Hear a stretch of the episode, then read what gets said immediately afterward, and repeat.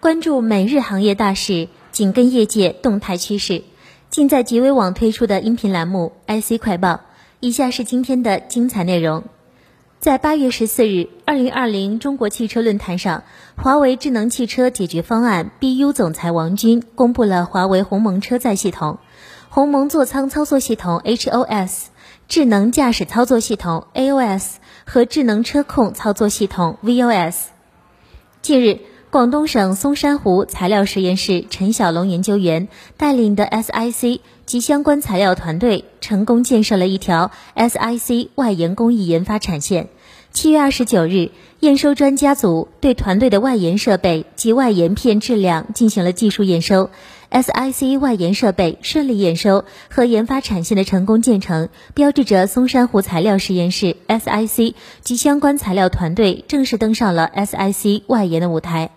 美国最大计算机存储器芯片制造商美光周四十三日表示，需求前景正在恶化，夏季不太可能达到营收目标，股价应声搓跌近百分之五。美光财务长 Dave Zienier。在一场在线科技论坛中说，夏季营收很可能低于五十四亿到五十六亿美元的区间。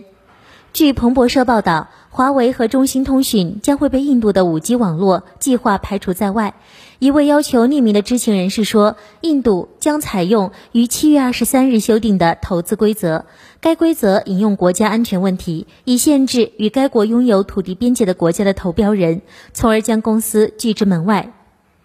据悉。作为 Apple Watch 的 OLED 面板供应商 LG Display 和 JDI 已开始改造各自的中小型面板生产线，以提高产能。两家公司不仅寻求获得苹果更多的订单，还希望通过扩大基础设施规模来争取其他客户。其中，JDI 将从2021年3月开始改善其在日本茂原工厂的第六代 OLED 面板生产线。LG 显示将把韩国坡州一二工厂四点五代的中小型柔性 OLED 生产线转移到龟尾的一五工厂第六代。韩国面板行业预测，随着医疗技术的发展和可穿戴设备的日益普及，全球智能手表市场将持续扩大